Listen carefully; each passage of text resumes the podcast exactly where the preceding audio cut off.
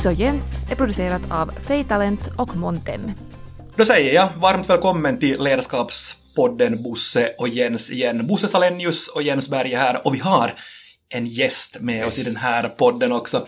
Men i och med att vi lever adventstider så får ni ge er till tåls här någon liten minut innan vi presenterar poddens höjdpunkt, vår, vår gäst. Men Bosse, det här är den sista podden vi gör nu 2018. Om du vill sammanfatta ledarskapsåret 2018 i en trend eller i någonting konkret som du har sett i ledarskapet 2018, vad skulle det vara?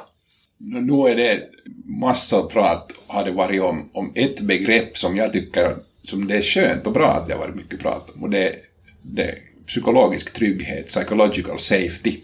Och man ska genast också säga, ge kredit där kredit hör, hör hemma och det är Amy Edmondson som har skrivit en bok också som har kommit ut nu som heter Fearless Organization och vi får ju, vi vet ju att vi är omutliga i podden Bosse och Jens och vi får ju inga provisioner på det här så det här är ett tips. Alldeles. Den orädda organisationen. Den, den orädda organisationen, och orädd är också ett fint, fint svenskt ord. Det är nästan bättre än fearless faktiskt. Att orädd är, det är precis vad, det, vad man börjar tala om. Och så psykologiska tryggheten är nu på tapeten. Och vad betyder det då alltså? Det betyder det att man helt enkelt att man inte är rädd för att öppna mun. Därifrån kommer den här oräddheten. Det, det, det är det enklaste. Forskarna när de tittar på vad, vad, vad liksom psykologisk trygghet är så, så kollar de att hur många är det som snackar vid möte. Och, och, vem är det, är det någon som drar det och vem är det som driver och håller på sådana nätverk och så inser man att ändå sitter tysta på, och så börjar man reda på varför de gör det och sanningen är tyvärr ganska ofta att för att de är rädda, rädda för no, olika typer av repressalier om de säger något. Sätter du likhetstecken mellan psykologisk trygghet, den orädda organisationen och ett fördelat ledarskap som vi har talat ganska mycket om under, under året i podden vår? No, fördelade ledarskapet har ju just att göra med det att, att det, man, kan ju, man kan ju inte ha fördelat ledarskap om inte folk är trygga. För då, vågar ni, då, då, då tar de ju inte, de, de är inte med. Och öppnar din mun så kan de inte vara med, är de inte med och leder. Det är hemskt på finlandssvenska nu lite, lite vad heter det, raljerande här men att, att det är ju det, om folk inte öppnar mun så vet man inte vad de vill och vad de behöver. Fast man är hudansiare och fast man är hudanchef. Mm. Och det här är nog hemskt. Det här börjar folk nu fatta för att det är så sjuttondsbrådis och få saker gjorda och så sitter det folk där och som man tycker att varför säger inte den här något? Den kanske har fullgod orsak. Den tror att du det är inte bra, eller mm. är rädd för någon annan. Mm. Eller någonting. På tal om det, äh, Jens, hu, hu, vad, vad ser du om ledarskapsåret 2018? Vilken trend ser, ser du? Tack för frågan, på tal om att öppna, öppna mun här. Alltså jag, jag, jag, ni, ni, du får rätta mig Bosse om jag har fel, men, men jag ser alltså en förvirring. Och jag ser en förvirring, eh, nu tar jag det till min bransch, det som, det som jag har jobbat mest med, det vill säga kommunikation, medier och så. Men jag ser en förvirring i trender och mottrender. Alltså jag ser en, eh, de jag har jobbat med under året, så, så flera av dem har varit sådär att okej, okay, att nu ser vi att, att allt fler säger igen att de vill ha en papperstidning, allt fler igen säger att de kommer att fasta från sociala medier, allt fler säger att äh, jag köper en LP-skiva, allt fler säger att jag kommer att flytta ut till landet och jag kommer att downshifta. Och jag ser alltså ett ledarskap där många tänker att okej, okay, är det så att alla de här megatrenderna som vi har trott på länge nu, en urbanisering, en digitalisering och att, och att sociala medier är, är, är den megatrend som, som gäller. Och då har jag sett en förvirring där att, att, att ska vi nu fortsätta med det här eller kommer de här mottrenderna nu? Och, och det här tycker jag har varit en ganska intressant, intressant grej. Att, att, att är det faktiskt så här eller är det uttryck bara för samma, för samma trend? Känner du igen det där? Jag känner igen det mycket djupare än min inledning det där. Det är ju helt klart, det är fantastiskt bra. Där har vi, vi, men vi får ju liksom göra den här till en tre timmars podd. Det är ju helt tydligt. och nåja, nu, vi, vi har haft vår gäst här som är så ivrig, hon är som i, i, i Muppet Show, hon har markerat här under de tre första Nej, minuterna. Hon är så väl, är jättebra. Vi ska presentera vår, vår gäst här, höjdpunkten under, under um, årets sista ledarskapspodd här med Bosse Salenius och Jens Berg. Ingrid Biese, välkommen! Tack! Forskare och författare, du markerar här genast. Det är ett bra nej, var, tecken. Nej, men det var bara det för att du hade inte presenterat mig ännu. Jag ville absolut delta i det här. Jag tyckte det var fräckt att jag inte fick komma med. Men kom med då! Det är en skillnad på den som äger podden, förstår du, och den som är gäst. Det måste vara det. Men varsågod, kom med! Ja, alltså jag, jag känner absolut igen det där och jag ser ju det hela tiden och i min forskning också. Det är ganska typiskt när saker förändras jättemycket i samhället eller i organisationer eller, och, och, och, saker och ting går framåt jättesnabbt så finns det alltid en så kallad sån här backlash som man säger. Att folk, um, eller det, är ju, det känns ju lite sådär det kan ju vara spännande men det kan också vara otryggt och överväldigande och det kan vara allt det där på samma gång. Så, så det finns definitivt en jättestark sån här trend där vi vill liksom gå tillbaka till våra rötter eller läsa papperstidning eller nu markerar bussen. Men fortsätt, fortsätt Ingrid. Ja. Du får ge dig till tals här. Ja, och, och det där, um, ja, just det här att, att liksom slow food och odla sin egen mat och, och, och jag menar, det är ju också kopplat ihop med till exempel miljöproblem som är jättemycket på tapeten och, och känns som ett jättestort hot på många sätt. Så, så, ja, så jag ser också jättemånga motsättningar och att det drar liksom åt olika håll samtidigt. Jag blir ju nyfiken, så att, när, när tycker du att den här, är det, är det något specifikt för i, för i år, kan man tydligt se att den, har för, att den här backlashen har liksom ta, vi tilltagit på något vis i år? det är ju intressant, uh, det är möjligt att det är så faktiskt nog. Jag vet, jag tycker att jag har nog, jag har mm. nog sett det i många år, tycker jag. Mm. Um, men kanske, kanske det tilltar på det sättet, jag tror att det kanske också hänger ihop med miljöfrågor, att eftersom människor ser, jag tror att allt fler börjar också se att vi måste börja göra någonting på ett annat sätt. Och det gäller ju inte det är sådär miljöfrågorna, det är ju konsekvenserna. Yeah. Men det som vi måste göra annorlunda, liksom andra grejer, hur vi ser på arbete och produktivitet och, och tillväxt och sånt här för att det sen ska påverka miljön och jag tror att det hänger också ihop med det. Kan det inte också vara, inte men utan och, kan det inte också vara så att, att, att det är ju inte bara miljön, Den här, det här året har ju präglats av av ganska av vansinnigheter. Alltså när man tittar Absolut. nu på, på England, man, hur förstör ja. man en, en fantastisk i, i samhälle. Eh, så där, ni hör vad jag tycker om den saken. Eh, hur, hur, man behöver bara lyssna en, fem minuter på Donald Trump för att inte förstå, eh, och, och, liksom hur man resonerar kring Men, för att inte förstå vad som pågår. Att, men det är ju också en, en sorts ja. backlash. Det är, ja, ju en, det, det är ju en annan ja. sorts backlash också. Att allt det här ja. liksom gör, skapar den här förvirringen. Ja, så att, så att man har, man har en kraft som sen drar åt andra hållet. Mm. Och bakåt om man frågar mig. ja, det finns bak, bakåtsträvande ja. Jag talade, jag talade med, med antropologen och, och, och företagaren och, mm, Katarina Graffman från, från, från Sverige härom, häromdagen i ett annat, annat sammanhang och då talade vi just om det här med trender och mottrender. Och hon sa, hon, hon forskar ganska mycket, mycket i det här, här också, och hon, hon sa att man ska vara försiktig i att tolka en mottrend för en trend, för att det är egentligen ja. ett uttryck för samma stora trend. Ja. Men då kan det vara vissa få förunnade som kan gå i en annan riktning, som har råd att exempelvis flytta ut till landet och, och, och leva, leva där på sina egna villkor och som eventuellt också har råd att prenumerera på en papperstidning om man tar en parallell till, till det också. Men, men då, då är det alltså en liten, liten del Absolut. av megatrenden, det vill säga LP-skivan kommer inte, det vill säga det är streamad musik som gäller. Absolut, och det är ju samma med, som du nämnde, downshifting till exempel, som har varit jättemycket på tapeten de senaste åren.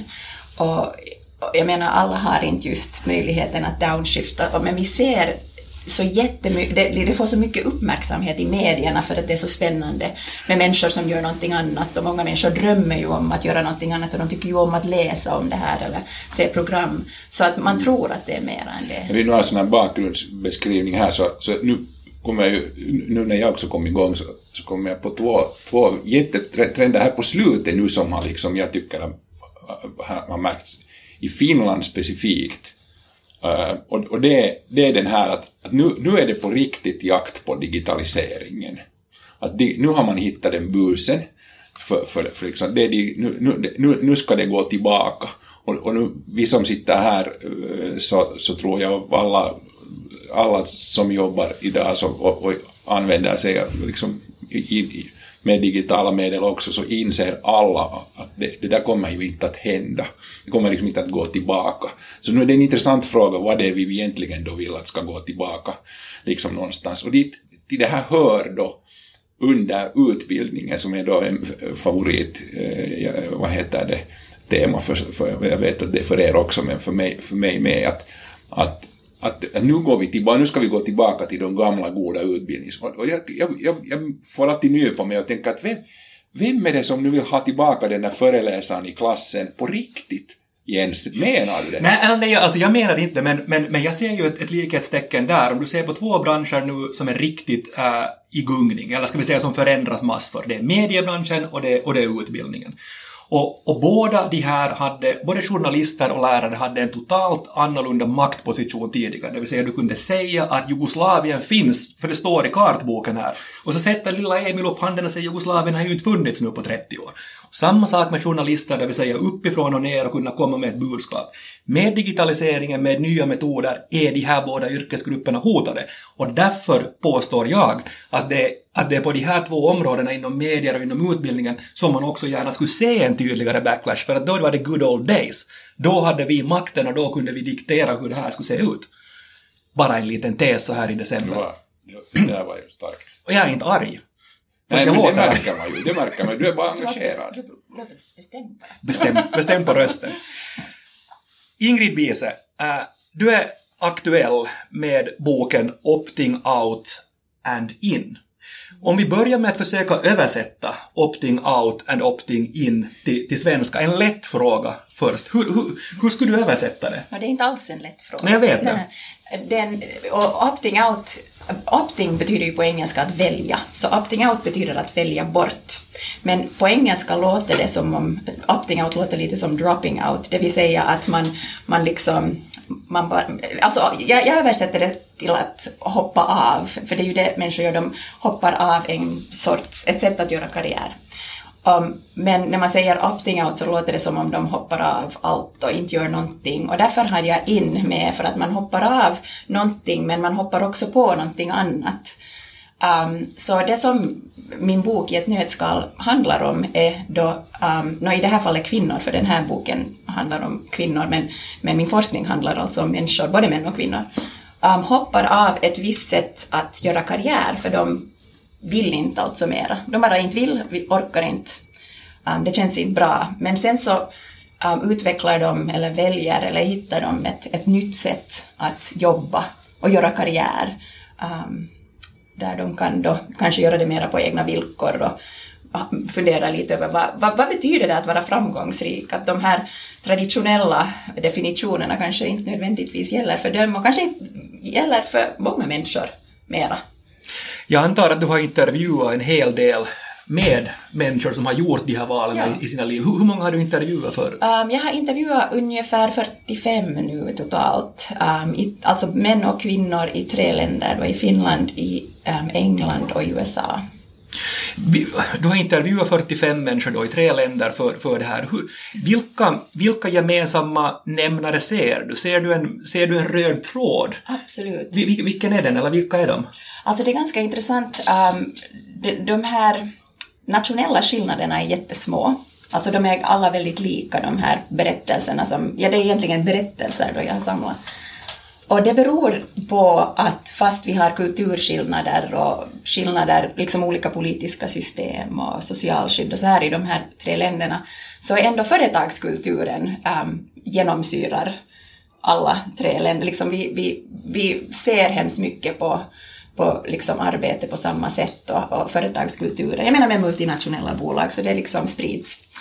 Um, um, det finns en liten skillnad mellan män och kvinnor och det beror på att män och kvinnor har olika förväntningar.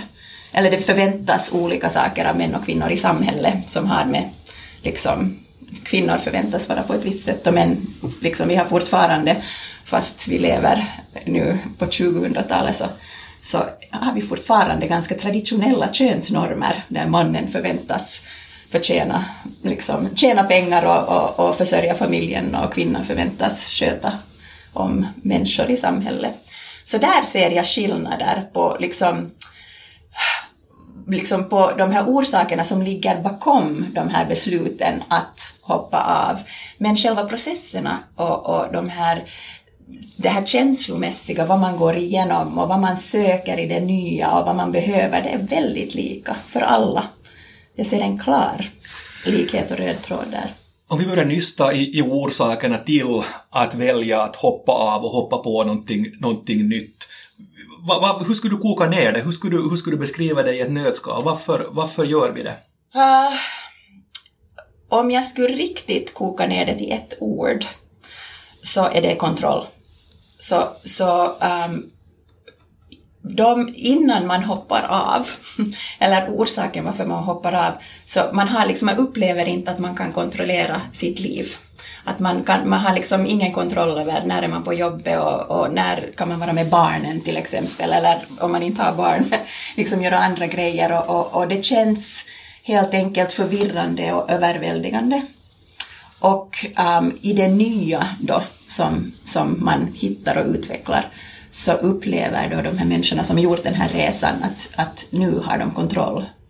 Um, det kanske är mer en känsla av kontroll, för man kanske inte egentligen kan ha kontroll, men en känsla att nu kan jag kontrollera var, när och hur jag jobbar och nu kan jag kontrollera liksom när jag gör annat och, och, och, och, att det är jag som bestämmer och inte en arbetsgivare som säger att nu får du inte vara med din familj till exempel.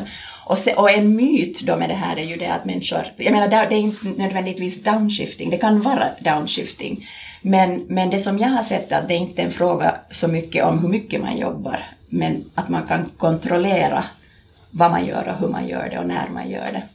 Men är det så då också att, att de du har intervjuat och de du har forskat kring har valt den typen av jobb, det vill säga det talas ju mycket nu om en gigekonomi, det talas om att man jobbar mera tillfälligt och det, det talas om att det blir allt fler entreprenörer och sådär. Har de valt den typen av livsstil, den typen av arbete? Nej? Inte nödvändigtvis, alltså en del har blivit företagare nog. Um, men nej, inte nödvändigtvis. Alltså, de har gjort allt mellan himmel och jord. Alltså jag har intervjuat män som har blivit hälsovårdare och jag har intervjuat eller life coaches um, eller akademiker eller skola om sig helt och börja göra någonting helt annat. Men jag har alltså också intervjuat människor som um, som jag anser att ha hoppat av. För att det här har varit människor som har varit liksom på karriärstegen och har haft ganska höga positioner i organisationshierarkin. Um, så, och, om man vill göra karriär inom företagsvärlden så förväntas man ju fortfarande göra det på ett visst sätt. Det är ganska linjärt och du ska liksom vara alltid äh, liksom tillgänglig och vara hungrig och vilja och vänta på nästa befordran och liksom arbeta dig upp i en viss, liksom ganska snabbt. Um, men så, att, så jag har intervjuat alltså människor som egentligen som inte har lämnat företagsvärlden och ibland också i ett fall inte ens lämnat organisationen men bestämt att nu kan jag inte mer, jag kan inte mera och jag vill inte mera och mm, liksom, det är inte hållbart mera. Och, och, och liksom medvetet stigit av stegen, liksom hoppa av stegen och blivit i organisationen men liksom börja jobba på ett helt annat sätt och sluta bry sig om att bli befordrad och kanske börja jobba deltid. Det var en som hade suttit i ledningsgruppen och börjat jobba deltid. Hon var så liksom uppskattad att de ville inte att hon skulle sluta. Så hon började jobba deltid, vilket ingen i den positionen någonsin hade gjort för, förut. Det var oerhört. Mm. Det var liksom vad man skulle på engelska kalla en career limiting move. Mm. Så hon steg av liksom karriärstegen. Men om jag gräver vidare ännu ett, ett steg. Uh, opting out och, och den gemensamma nämnaren där är, är kontroll. Och du ser det här nu att, uh, att det är ganska många som vill ta kontroll, ta tillbaka kontrollen över sitt liv, över sitt, sitt jobbande.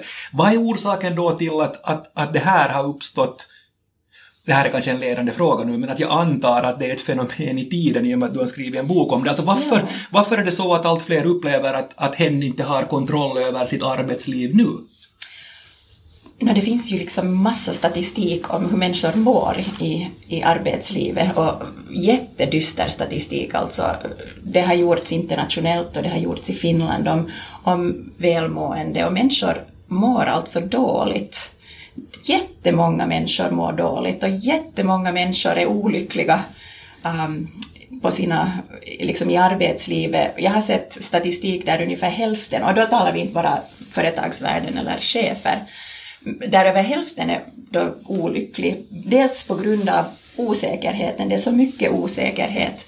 Men jag har också sett statistik där mellanchefer är de olyckligaste av alla, eller bland de olyckligaste av alla.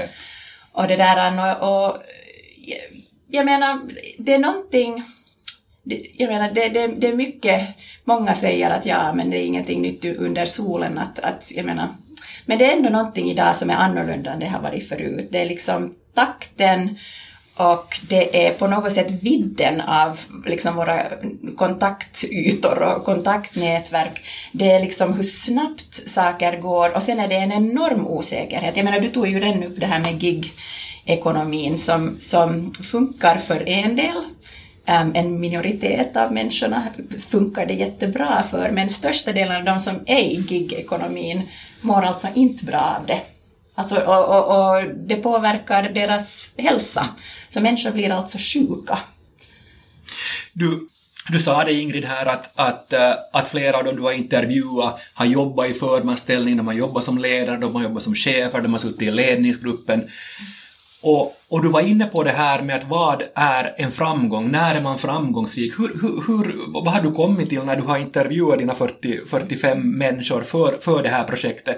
Har de kunnat själva omdefiniera det här att vad är en framgång och att nu är jag framgångsrik även om jag jobbar med någonting som är helt annat? Kanske ja. inte lika mycket i rubrikerna och så. Jo, alltså grejen med de här människorna som har gjort en sån här resa är ju det att um, de har funderat jättemycket på sig själva. Liksom, de har gjort mycket så här jobb med sig själva och fundera på liksom, vad är viktigt för mig. Och man måste ju fundera på vad är jag beredd att ge upp och vad är jag inte? Var är jag liksom beredd att kompromissa? Jag menar, man måste ju alltid kompromissa. Jag menar, ingenting är ju sådär vet du, att man kan 100% göra sin egen grej. Man måste ju fungera i, i ändå med människor och, och organisationer och, och, kunder och så här. Så att om har funderat jättemycket på var är jag ändå, var är jag beredd att kompromissa och inte och funderar jättemycket på vad är viktigt för mig själv. Så det kommer alltså fram utan att jag frågar explicit och jag, jag brukar inte fråga saker explicit för jag vill inte sätta in idéer i, i huvudet på dem. Så, så det kommer fram just det här att, att de har talat om att vad som har varit hemskt viktigt och vad de har haft liksom ett kontor i centrum och hiss upp från bilen och, och liksom, eller bil och hög lön och alla möjliga förmåner och sånt här som vi, vi definierar som sådana objektiva um, definition på, en objektiv definition på vad det betyder att vara framgångsrik, liksom titlar och sånt här. Och, fundera, och insett att jag behöver inte allt det där. Och, och fundera på vad är viktigt för mig då? Vad, vad, är det jag vill ha och vad är det jag inte vill pruta på? Det är ju de grejerna då som är den här nya definitionen, den här subjektiva definitionen på framgång. Och det kan ju variera lite för olika människor. Att för en del så kanske det betyder det att, att jag kan själv, eller jag kan jobba, liksom sitta på stranden och jobba. Eller för en annan kanske det betyder att, att jag behöver inte liksom börja jobba, jobba vissa tider. Men det som jag har sett jättemycket, um, speciellt med människor som har familj, är att det också betyder det att, att man kan få en, liksom, en mer, förhålla sig till liksom arbete och liv. Man brukar ju tala om work-life balance till exempel, där man skiljer på arbete och liv och försöker hitta balans och, och man hittar aldrig balans och, och det, det, det, är en jätteproblematisk term och det är en jätteproblematisk diskussion tycker jag med work-life balance. Så de liksom går vidare från det där de börjar se livet som en helhet. För ofta är det ju så att, att arbete um, spiller över på det privata och vi måste vara tillgängliga hela tiden och vi måste kunna eh, tala med kunder hela tiden. Men vi brukar inte i organisationsvärlden tillåta att privatlivet spiller åt andra hållet så att det blir liksom en sån här, en, en sån här det går bara åt ett håll medan, medan för dem då så kanske de skapar en miljö där det kan gå åt båda hållen, där de inte behöver liksom hela tiden um, vara antingen eller i ena världen, i andra världen, att de kan liksom vara mera en, liksom, en person i, liksom, i, i, i, hela sin person med hela sitt liv. Jag gissar att de där människorna som, som de där som gör sån opting, och alla, alla tänk, eller många tänker säkert åtminstone någon gång på opting av det där, hopp, det där berömda ekorrhjulet som man vill stiga av. Alltså, liksom. Don't get me started. Alltså, nej, det... Nej, nej, det, precis, men, men, men det, som jag tror, jag det som jag tror att det är en ganska viktig del av det här är ju det att att de, de gör ju, det är ju väl inte så att man hoppar av och så, blir, så hittar man genast det rätta. Nej, absolut Och det, då, då kommer jag in på det som är en sån här favorit, som brukar fråga av, av av eh, mediemänniskor faktiskt. Jag brukar fråga att hjälper ni folk att experimentera? Och, och de flesta dagstidningschefer eh, som vet inte vad jag menar, alltså, de tycker varför ska ni, vi, vi, vi, ska ju ge experim, vi ska ju ge information, eh, uh, vad då experimentera? Och, och det, där experiment, det där experimentella, det är därför som, som det där kan man tänka sig, det, det, där, det där är liksom en, en den där förmå, det där att våga göra den där opting out, så det gör ju att man blir stort frågetecken här alltså, att man blir beredd att göra det igen. För man vågar ja. på sätt och vis söka mm. de där, det där nya, för att det, och det är ju det där som, att börja det där sökandet, det är ju inte bara så att ja. nu går jag in i någonting ja. annat. Utan jag vet ju, ja jag tror jag vet vad vi går, jag går in i, men så visade det sig att det där var nog inte riktigt min grej och då får jag lite flytta mig eller någonting sånt. Alltså ja, alltså nu satte du fingret på någonting jätteviktigt för att grejen är det att just, ja, alltså det är ju inte en snabb process. Mm. Det, det, kan vara jättesmärtsamt mm. och finns mycket osäkerhet och, och, orsaken är ju det att när man hoppar av det som man vet och det enda man vet är egentligen det som man håller på med. Precis. Så när man hoppar av, så, det, så man hoppar ju ut i intet egentligen mm. och man kan inte föreställa sig vad det där nya är förrän man är där och söker det. Så de flesta människor gör ju inte, och när jag sa don't get me started så jag menar när jag träffar, jag vet när jag går till läkaren och läkaren frågar vad jag forskar i så reaktionen är ofta att aj ja, det vill jag också göra. Vet du, jag får det överallt. Och då känner du dig trygg hos läkaren? Ja, läkaren ja men efter att oj kiva, ja. Så det, ja, precis, ja, exakt, ja. Ja, och det där, men jag skrattar ju lite för mig själv för jag får det alltså hela tiden. Och det där, så, så människor gör ju inte för att, för att det, det, är svårt, man kan inte föreställa sig vad är det där nya. Så de här människorna har alla, precis varenda en som jag har intervjuat, har gått igenom någon personlig kris. Och det kan vara vad som helst, liksom, en identitetskris eller hälsa. Som, som gör att de hoppar av och, och börjar söka det nya. Men du har rätt där, att när man har gjort det en gång, mm. så det här har jag också märkt, så det, liksom, det ändrar lite den här tankemodellen hos människor. Mm. Att om man har gjort det en gång, för delvis också för att de har gått igenom någonting jobbigt, så är de inte beredda, eller de är oroliga, de vill inte gå tillbaka till det där jobbiga stället och, och ha det jobbigt på mm. nytt. Men det betyder också att de ständigt funderar på, fungerar det här för mig nu? Och ständigt funderar på, de vet att det här är bra nu, men vi, liksom, kanske jag vill göra det igen. Du, du sa Ingrid Bise här att äh, mellanchefer mår illa, kanske mer illa än eh, andra på en arbetsplats. Va, vad beror det på? Ja, Bosse vet säkert bättre än jag, men... men ja, de får svara, men, de får svara men, båda. Men det har, jag tror att det har med någonting som man på engelska kallar för agency. Att jag tror att när man är mellanchef, agency betyder det att du har liksom att, att du har makt, att, att, att, du är aktör, att du kan påverka. Um, och jag tror att när man är mellanchef så blir man lätt mitt emellan att du måste genomföra liksom, förändringar till exempel, men du är inte kanske med och, och bestämmer över dem eller skapar dem eller sätter igång dem, att du är mera Kanske du är mer en messenger på något sätt. och sen är det ju så att många, att du är, du är ju inte aktör, jag är inte aktör om du är min medarbetare, så jag är ju inte aktör i ditt liv. Nej. Och, och det här inser ju mellanchefer, eller en del i, i Sverige vet inte riktigt vad vi tar som chefer.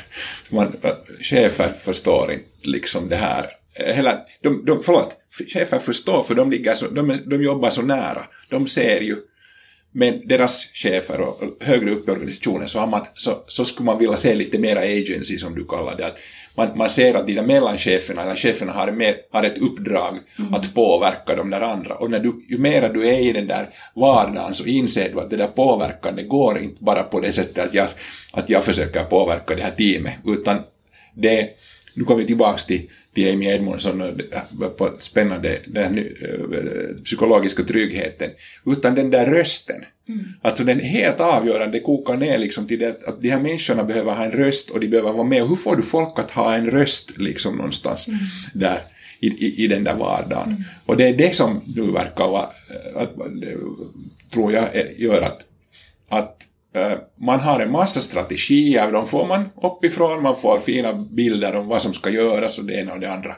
Men man är där i vardagen och den är, den är virrig och rörig och och sökande, det där som du sa där tidigare om att, att folk eh, eh, att man, när man en gång har gjort, när man har börjat söka jag hade en gång en chef som jag på något sätt coachade som hon sa till mig att, att jag förstår allt det här med att, att hon pratade inte om opting out för det hade hon, boken hade hon inte läst, fanns inte än.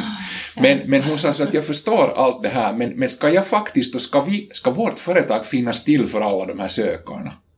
Och ska jag som chef finnas till för de här sökarna? Och nu tror jag att nu är vi där att alla söker, eller va? Om man lyssnar lite och, på dig. Och, och jag tror, jag tror ja. att det var fel fråga hon ställde. Ja, det var det ju säkert. För att, för att in, inte ska liksom um, företaget finnas till för sökarna eller för det att de söker. Företagen ska finnas till för människorna. Mm, precis. För att, jag menar, företag är ingenting utan människorna. Jag menar, företag är en del av samhället och samhället är människorna.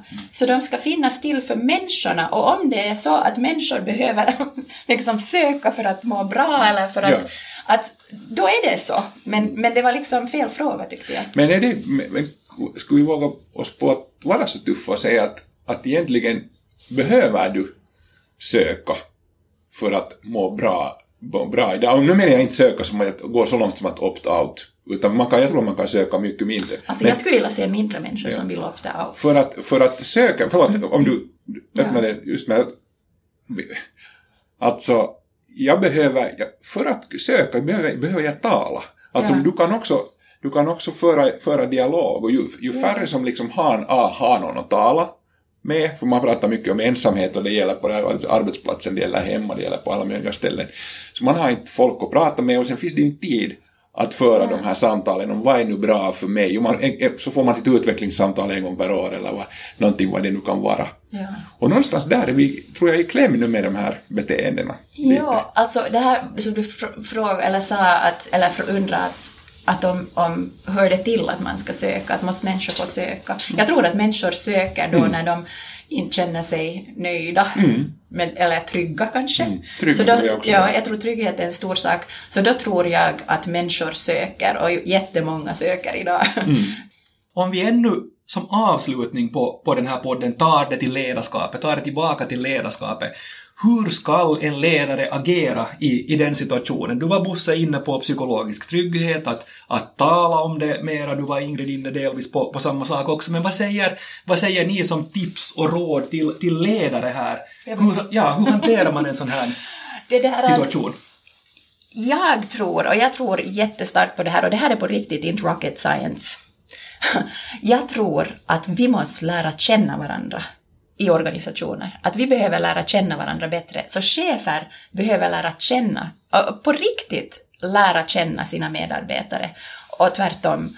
Och, och, och på riktigt lära känna så betyder det också och jag, jag vet inte, att är det så att, att man som chef är rädd att öppna liksom the can of worms, som man säger, man vill inte liksom fråga, man vill inte egentligen veta hur du mår, för tänk om du inte mår, jag vet inte om du har en massa problem, så det hör inte hit. Men grejen är det att jag tror att det hör hit. Att jag tror, för jag, jag menar vi är, vi är inte liksom bara, jag är inte bara Ingrid arbetstagaren när jag är på jobb, jag är Ingrid arbetstagaren och alla andra delar av mig själv.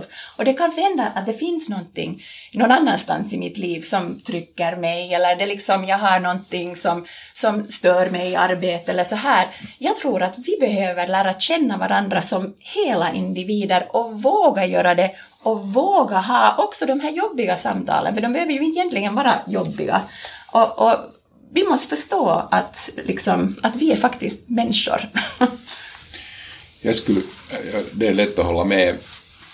Samtidigt blir man lite bedrövad. Jag har här i höst jobbat, jobbat massor med en organisation där det är helt uppenbart att, hemskt, att egentligen den största delen av den högsta ledningen, hö, högre ledningen, inte ens högsta, inte, inte vill ja. jobba, inte vill va, jobba med, med, med, de, med, med de 300 andra cheferna. De, de, de trivs inte tillsammans med de här människorna. De tycker inte att de har någonting särskilt mycket gemensamt. Och en sån människa vill man ju inte lära känna heller. Nej. De vill inte lära känna. Nej, jag vet. Och det här, är, Ja. det, det här är ju då liksom ett jättestort problem för att, Ja. för att då att, att säga, och det finns orsaker, sen finns det lite orsaker som är lite begripliga till varför de inte vill. Och det har delvis att göra med att det, det är en jättestor klyfta som nu pågår när det gäller de som liksom har förmågan att lära sig själv och, att, och ta, ta sig fram själv fort. Och de som inte är lika snabba, jag menar inte de där som står helt stilla, för sådana finns det också, det finns olika orsaker till det. Men de som tar sig fram jättefort, Så de lämnar nu efter sig jättefort de andra. Och, och det, ni vet alla, och alla, hela vi vet också hur det är när man sitter i något möte och det, så kommer det in, in någon människa som inte har varit med på de tre första mötena.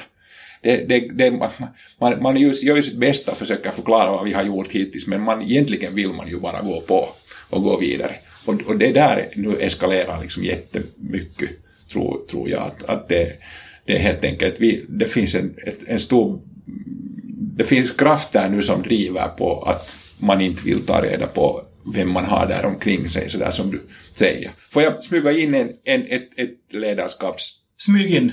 Jag vet, ja, sådär som bara jag kan smyga. Så, så, det, så det, det som... Jag, jag, vet inte hur många gånger vi har blivit med kollegorna förvånade i år över en sån här sak.